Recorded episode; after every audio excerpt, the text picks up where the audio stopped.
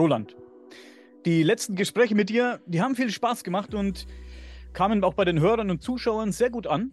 Es gab viel Feedback zu den Folgen und die Leute haben fleißig kommentiert und E-Mails geschrieben. Leider ist es dir aus irgendeinem Grund nicht möglich, bei YouTube problemfrei zu kommentieren. Wir wissen noch nicht so ganz, an was es liegt. Vielleicht möchtest du dazu noch ein paar Worte sagen. Ja, ich habe einige Male versucht zu kommentieren und Kommentare zu beantworten. Und als ich das nächste Mal hinschaltete, war das wieder weg. Ja. Aus äh, irgendeinem Grund funktioniert das nicht. Daher möchte ich mich an dieser Stelle bei allen Kommentatoren sehr herzlich bedanken. Ich lese immer alles und freue mich sehr darüber, da ist irgend so ein blondes Mädchen auch, die schreibt eins, zwei, drei, ja, beim Roland, da bin ich immer dabei oder so ähnlich. Und äh, das freut mich sehr. Oder wenn es dann heißt, ich gebe dem Herrn Kernstock vollkommen recht, er spricht genau aus, was ich denke. Nur für euch bin ich natürlich nicht Herr Kernstock, für euch bin ich Roland. Und ich freue mich auf das heutige Gespräch. Ja. Wie gesagt, das mit dem Kommentieren ist manchmal so eine Sache. Auch bei uns wir können auch nicht jeden Kommentar beantworten. Dafür ja. an der Stelle nochmal Entschuldigung, das klappt nicht immer. Wir können nicht immer alle Kommentare beantworten, auch wenn wir es gerne möchten. Wir machen dann meistens nur so ein Herz dahinter und ein Like, damit die Leute wissen, wir haben es auf jeden Fall zur Kenntnis genommen und sind auch immer sehr dankbar für alle eure Kommentare. So, heute wollen wir über das Sagenland von Asgard und rätselhafte Kreisgräben sprechen. Ich bin gespannt, was du uns hierzu zu berichten hast. Naja, das sind zwei Themen, von denen ich glaube, äh, dass viele Menschen noch wenig oder gar nichts darüber wissen werden, etwa im Gegensatz zu UFOs oder Getreidemustern, die ja doch allgemein bekannt geworden sind. Beide Themen, die Kreisgräben und das Sagenland Asgard, führen uns weit zurück in ein Europa der Vorzeit, mehrere tausend Jahre zurück in der Zeit. Wie dieses Europa damals ungefähr ausgesehen haben kann, Darauf werden wir noch kommen. Aber wir äh, kommen jetzt einmal zu den Kreisgräben. Was ist das? Nun, das gibt es auch hier in meiner Heimat. Und es war im Jahr 1979, als ein Pilot über das, Krem über das ähm, Kamptal flog. Der Kamp, das ist ein Fluss hier im Nordwald. Kamp ist ein keltisches Wort und heißt so viel wie krumm. Und man nimmt an, dass er den Namen deshalb bekommen hat, weil er eben viele Krümmungen auf seinem Weg aufweist und sich durch die großen Steine hindurch, die es hier überall gibt, seinen Weg suchen muss. Und dieser Pilot flog 1979 über ein Tal des Kamp und bemerkte unter sich zwei Kreise in der Landschaft, einen kleineren Kreis und einen größeren Kreis, beide Kreise also nebeneinander. Und jetzt äh, kam der Stein sozusagen ins Rollen. Und man fragte sich, warum hat man das von unten nicht gesehen? Warum sieht das nur der Pilot? Als man nämlich in diese Gegend ging, konnte man keine Kreise sehen. Und inzwischen weiß man ja, und viele haben daran, äh, darüber schon gehört, dass man durch die sogenannte Luftbildarchäologie Dinge von oben entdecken kann, die man unten gar nicht sieht. Gibt es irgendwo Grundmauern, die dann überwachsen sind, ja, von Vegetation, dann sieht man die von unten logischerweise nicht mehr, aber das, das Gras sieht etwas anders aus. Nachdem sich unten Mauern befinden, kann das Gras nicht so kräftig wachsen. Dadurch wird es entweder etwas dunkler oder etwas heller, je nach der entsprechenden Situation. Und aus der Luft sieht man es dann und auf, äh, äh, durch diese Möglichkeit kann man sehr viele Dinge lokalisieren. Die Luftbildarchäologie ist aus der Archäologie heute äh, überhaupt nicht mehr wegzudenken. Nun, jetzt stellte man also fest, da unten befinden sich zwei dieser Kreise. Das ist bei Kammeck, wie gesagt, im Kamptal. Das ist so ungefähr, damit man eine Vorstellung hat, so, so 80 Kilometer westlich von Wien. Und jetzt hat man diese Kreise untersucht. Es ist ja so, wenn man äh, irgendwo einen Hügel baut oder einen Hügel errichtet, der verschwindet nicht mehr. Wenn er entsprechend groß ist und kompakt ist, der bleibt im Grunde für alle Ewigkeit der wird nicht mehr abgetragen von der Erosion, Deshalb gibt es ja heute auch Hügelgräber, die tausende Jahre alt sind. Ja, im Gegenteil, er wird durch Erosion möglicherweise sogar noch kompakter, er packt zusammen. Er ist also sichtbar. Wenn man irgendwo einen Graben aushebt, ist das nicht der Fall, dass das bleibt. Denn im Laufe einer langen Zeit füllt sich der Graben wieder. Es regnet hinein, Äste und Blätter fallen hinein und in einer langen Zeit hindurch irgendwann ist der Graben verschwunden. Er ist aufgefüllt wieder von den Naturkräften. Nur von oben kann man ihn sehen weil ganz einfach das Erdmaterial, das da drin ist, nicht die Kompaktheit hat, nicht die Konsistenz hat, wie die andere Erde von anderer Beschaffenheit ist und so weiter und so fort. Man sieht es also aus der Luft. Und so entdeckte der Pilot das ebenfalls aus der Luft. Jetzt hat man unter Zuhilfenahme der Luftbilder das ausgemessen und kam auf folgende Maße. Diese Ringe, diese beiden erwähnten Ringe, der innere Ring hat einen Durchmesser von 80 Meter. Das ist gewaltig.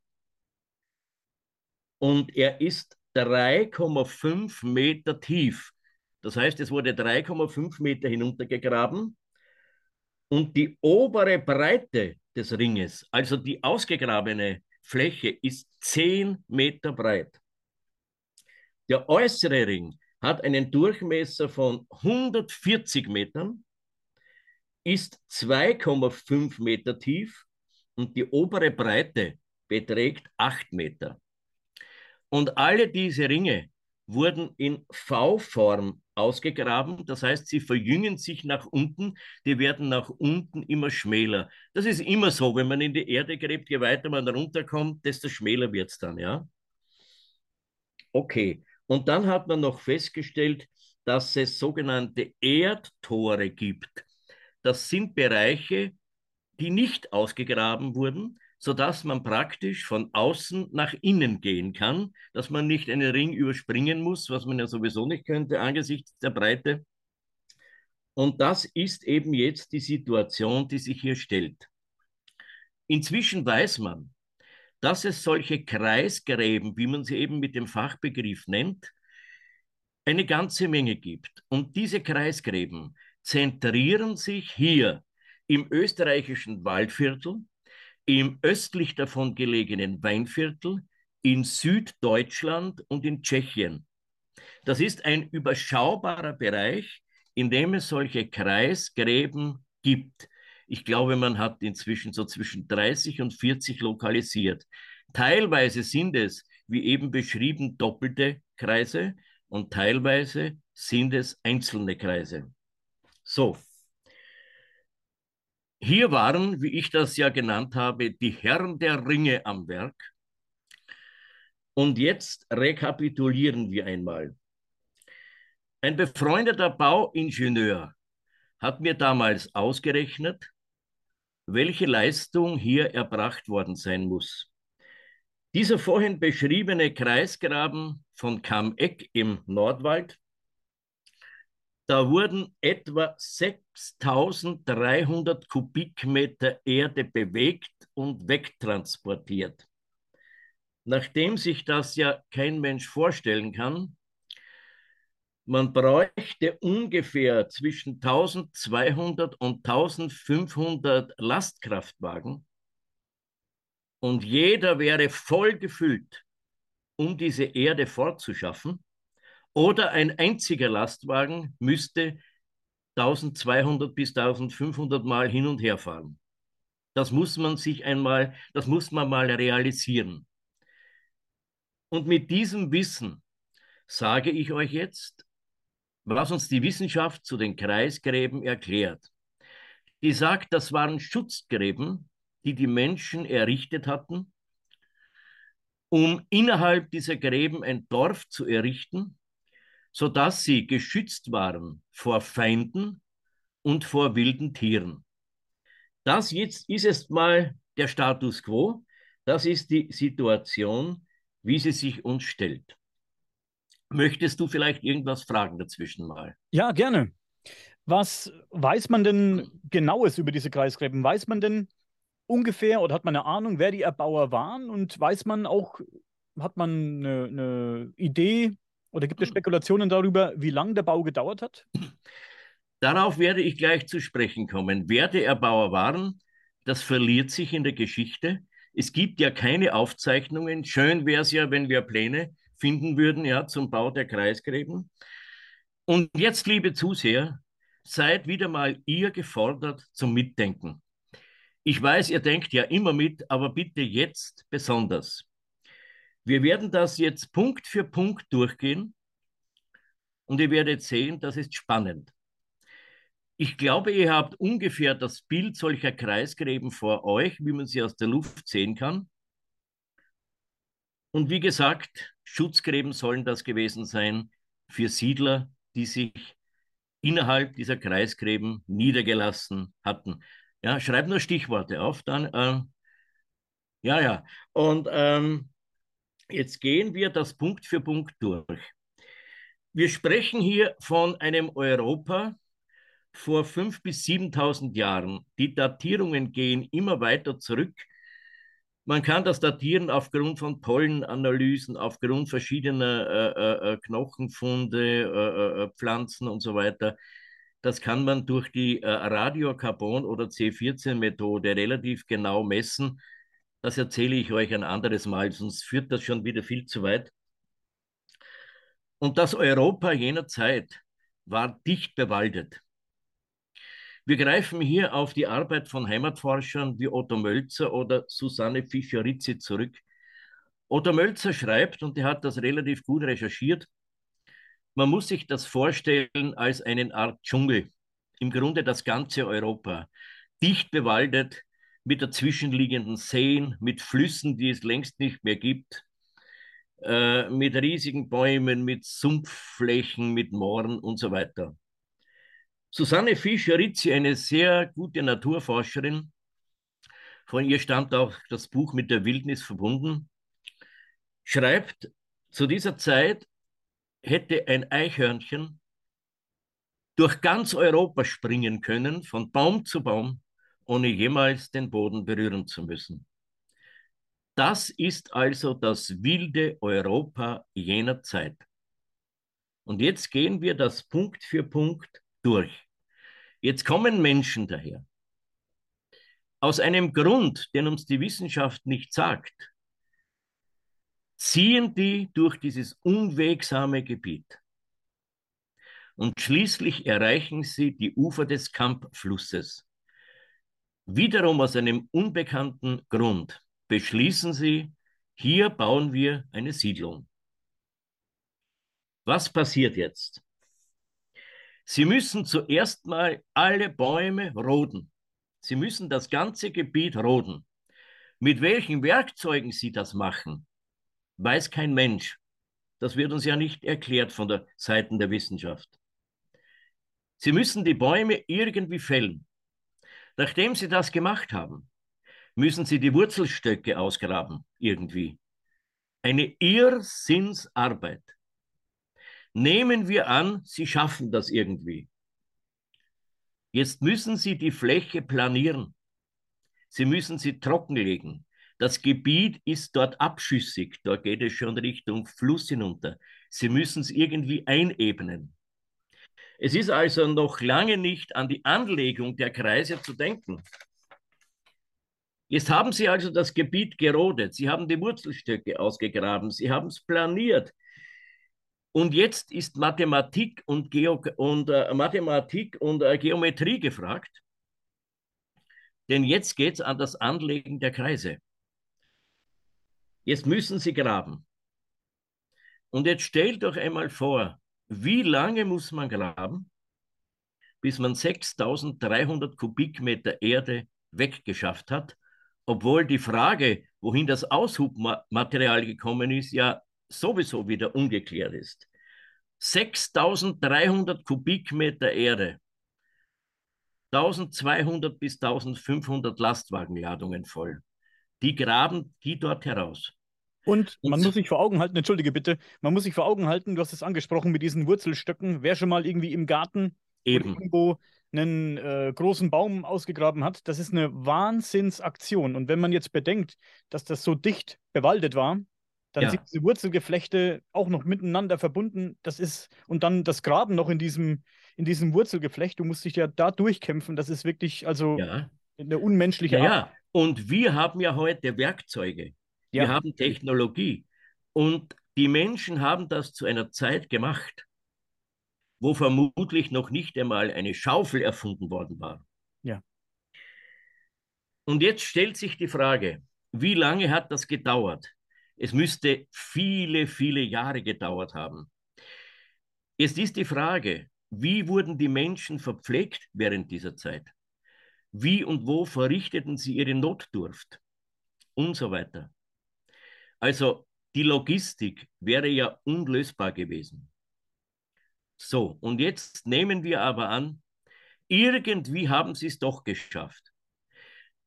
Wie wurden die Menschen geschützt vor Angreifern und wilden Tieren, während sie dieser Arbeit nachgingen? Wie?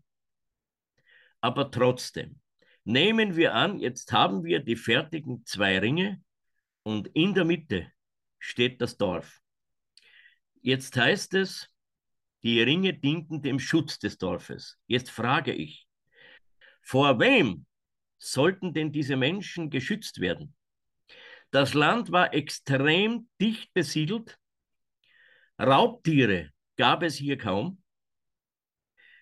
Und vor Feinden sich zu schützen, war vermutlich Unsinn. Wer sollte denn ihr Feind sein?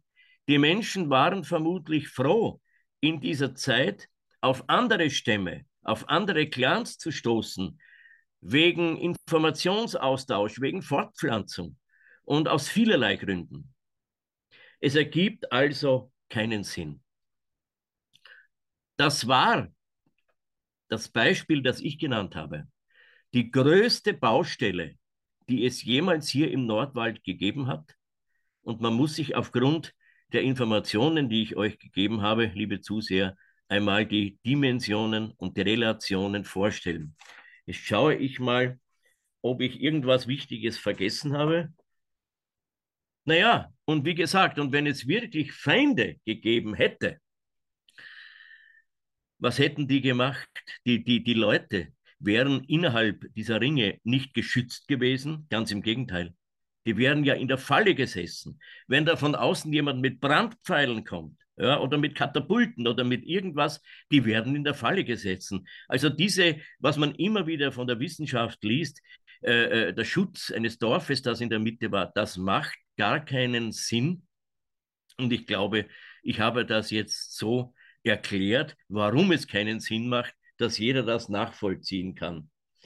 Ja, und inzwischen hat man mehr als 30 solcher Kreisgräben entdeckt, wie ich schon vorhin gesagt habe. Wald, Weinviertel, Tschechien. Ja.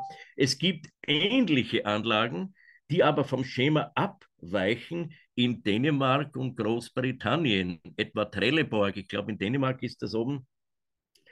Alle diese äh, sind keilförmig gegraben, haben einen Durchmesser zwischen 60 und 150 Metern.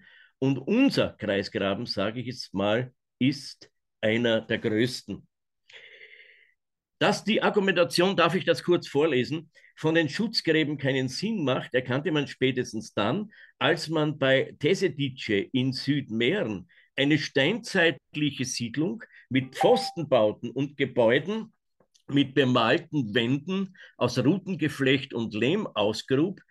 Und jetzt kommt, die sich nicht innerhalb, sondern außerhalb eines solchen Kreisgrabens befunden hat, und praktisch um diesen herum angelegt worden war. Also da hätte ich schon gern die erstaunenden Gesichter dieser klugen Wissenschaftler gesehen. 1985 wurde bei Osterhofen in Deutschland ebenfalls eine Siedlung außerhalb eines Kreisgrabens lokalisiert.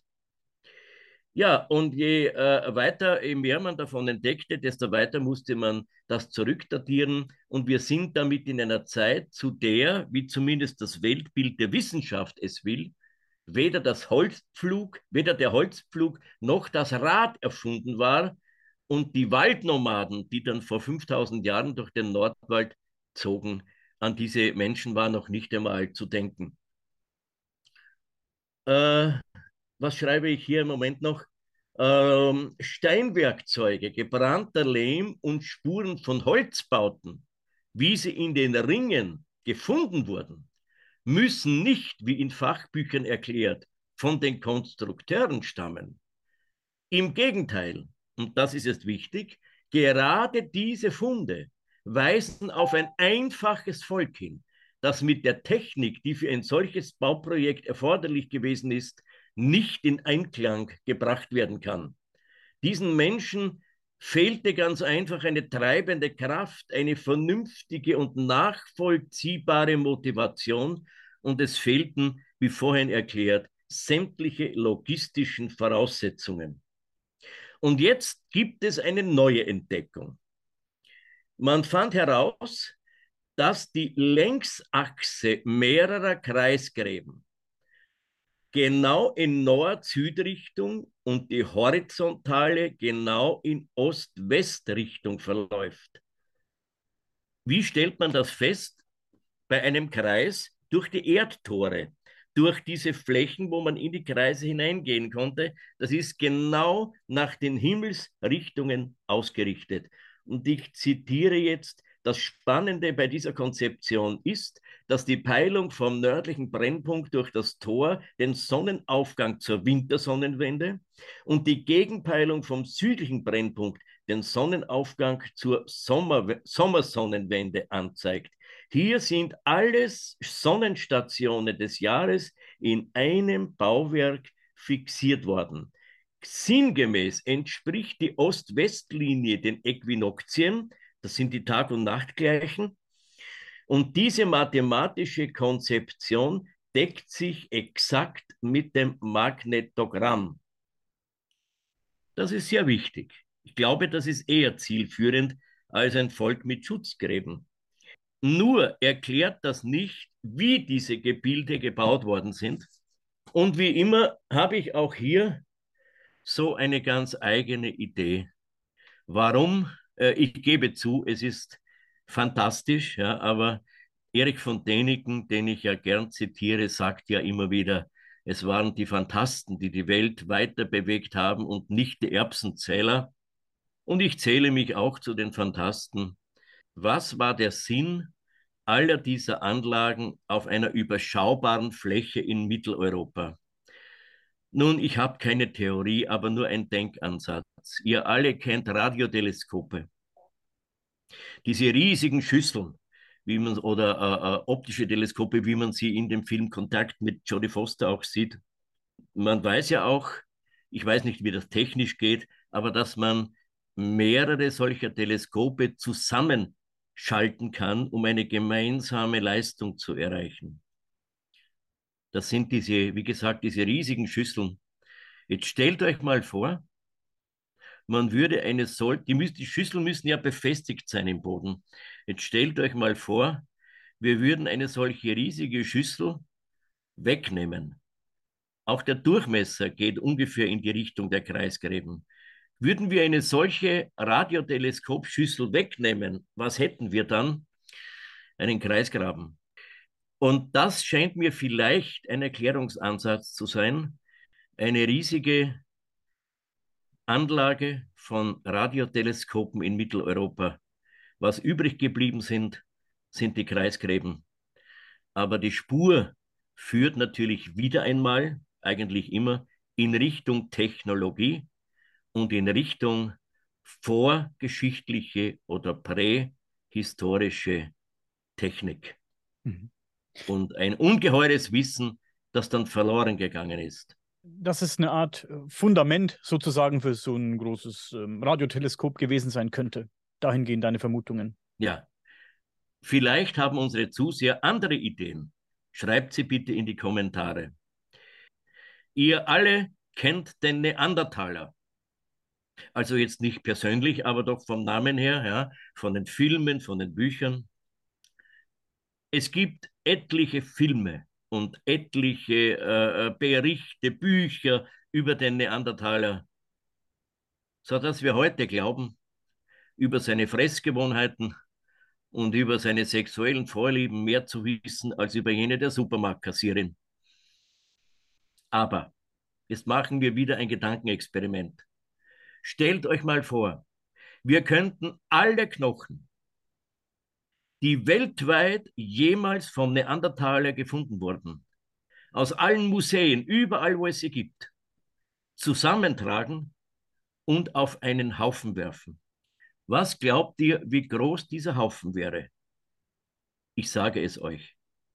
Dieser Haufen aller je gefundenen Neandertalerknochen hätte bequem auf einem normalen Wohnzimmertisch Platz. Und von diesem Häufchen Knochen wollen die Wissenschaftler so viele Dinge ableiten. Leute, das geht ja nicht. Wie soll denn das sein? Das ist das eine. Viele von euch kennen Arthur C. Clarke, den berühmten Science-Fiction-Schriftsteller. Und der hat ja den Satz geprägt, eine entsprechend weit fortgeschrittene Technologie ist von Magie nicht zu unterscheiden. Das gefällt mir. Aber ich möchte den Satz ergänzen und auch an euch zu Hause die Frage richten, was ist Magie? Stellt euch mal vor, jemand würde diese Frage an euch richten. Was würdet ihr sagen? Ihr würdet vielleicht sagen, naja, Magie, das sind Zauberer, das sind Hexen, das ist die Suche nach dem Stein der Weisen, das sind geheime Kräfte, das ist Esoterik. Aber griffig formulieren kann man es gar nicht. Ich habe die Vermutung, dass Magie und Technologie eigentlich das Gleiche ist. Nur eben, dass es einmal eine Zeit gab, wie schon in früheren Interviews gesagt, in der die Menschen mit einer Technologie konfrontiert wurden, die sie nicht als solche erkannten. Und die Magie war geboren. Diese Technologie der Götter von den Sternen blieb irgendwie zurück, Teile davon, und das überlebte weiter in Rudimenten, in Einschüben, in alten Sagen, missverstanden, völlig anders gedeutet. Und der Begriff Magie war geboren. Magie ist im Grunde vermutlich nichts anderes als Rudimente einer einstigen Technologie. Und als Überleitung zu Asgard, und da ist ja der Odin recht aktiv, ja, der oberste Boss der nordischen Götterwelt, da heißt es ja unter anderem, nur als Beispiel, ja, Odin besaß einen Kopf. Also nicht seinen eigenen, sondern er hatte einen Kopf und der weissagte. Der konnte diesen Kopf irgendwie aktivieren. Wie soll man sich das vorstellen? Ich glaube nicht, dass man, äh, äh, dass man äh, sowas erfindet. Da könnte ich jetzt viel drüber sagen. Da gibt es sogar ein wunderbares Buch, das Motel der Mysterien, ja, wo äh, äh, Archäologen der Zukunft ein, ein äh, Motel ausgraben aus unserer Zeit, das irgendwie durch einen Vulkanausbruch verschüttet wurde. Aber sie haben eine völlig andere Denkweise. Und jetzt interpretieren sie alles, was sie finden, völlig anders. Ja? Sie kommen in ein WC zum Beispiel und da hängt das Klopapier. Ja, das ist konserviert, eben weil es in sich abgeschlossen ist. Und sie, äh, sie, sie interpretieren das WC-Papier als die heilige Pergamentrolle. Das ist lustig, aber gleichzeitig sehr nachvollziehbar. Natürlich. Ja, und der, der hat ein ganzes Buch, ja. Uh, Motel der Mysterien, wenn ihr es googeln wollt. Das gucke ich mir an. Ich, äh, der, der Name des Autors fällt mir jetzt nicht ein, kann ich dir dann aber auch sagen. Mhm. Uh, hat er Zeichnungen auch dabei, ja. Und das ist sowohl ironisch als auch absolut ja, äh, zutreffend.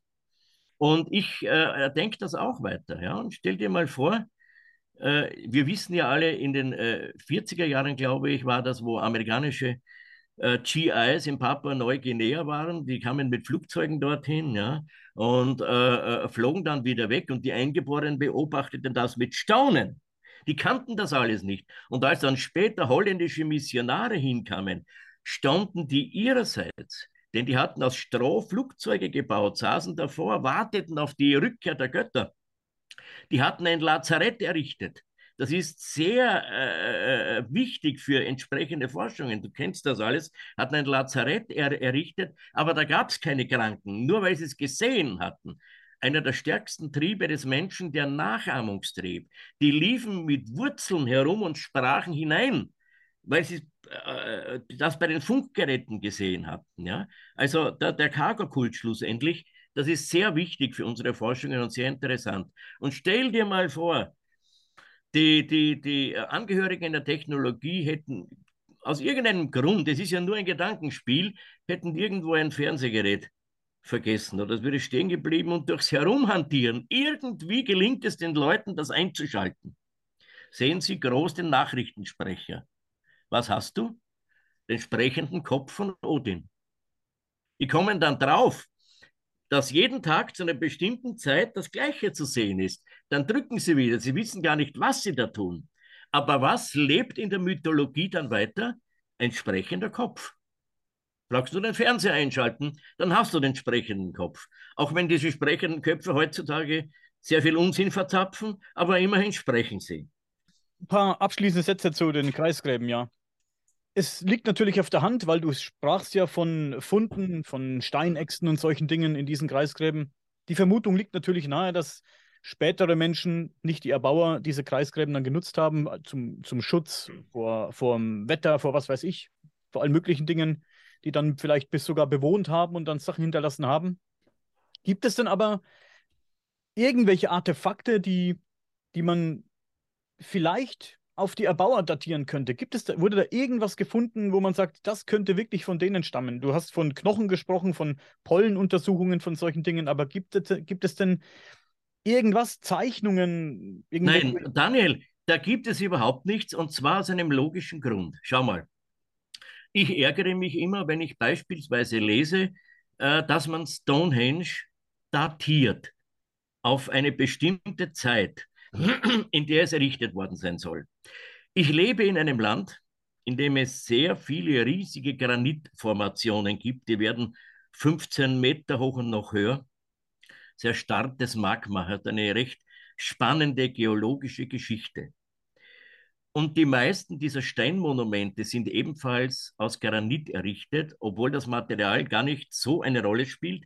Aber bleiben wir mal bei Granit. Wenn ich nun mit Hochtechnologie zu einem solchen Felsen hingehe, spreng was weg, äh, bearbeite es, schleife es und stelle es auf und mache irgendein Bauwerk damit, dann bleibt es ja der gleiche Granit, der er vorher gewesen ist. Man kann, da gibt es heute Methoden, wie man das Alter eines Steins messen kann. Bin da immer sehr skeptisch, aber hier geht es ja nicht um das Alter eines Steins, sondern um, das, um die Zeit, wann irgendwas errichtet worden ist. Ob nun ein Granitstein aus der Erde ragt, und angeblich tun sie das seit etwa 20 Millionen Jahren, oder ob man mit diesem Granit oder ob man jetzt diesen Granitstein hernimmt und baut Stonehenge damit. Es bleibt ja der gleiche Granitstein. Wie willst du denn messen, wann das errichtet worden ist? Ja, äh, äh, es, es, es, sei denn, da hat jemand eingemeißelt, was weiß ich, 2000 BC oder sowas, aber das werden wir ja nicht finden. Du kannst das nicht messen und es ist auch ein Fehler, wenn man, na, das, sage ich gleich noch was dazu. Äh, äh, es ist auch ein Fehler anzunehmen, wenn man zum Beispiel in einem Kreisgraben ein Skelett findet und datiert das, dass das automatisch heißt, der Kreisgraben ist so alt wie das Skelett. Das ist ja Unsinn. Das eine muss mit dem anderen nichts zu tun haben. Dazu ein interessantes Denkexperiment. Ihr alle kennt die Venus von Willendorf. Inzwischen weiß man, dass es noch etwas Älteres gibt, nämlich die Venus vom Galgenberg wurde auch in der Nähe gefunden. Die wird noch auf 5000 Jahre älter datiert. Man datiert die Venus von Willendorf auf etwa 25.000 Jahre vor unserer Zeit.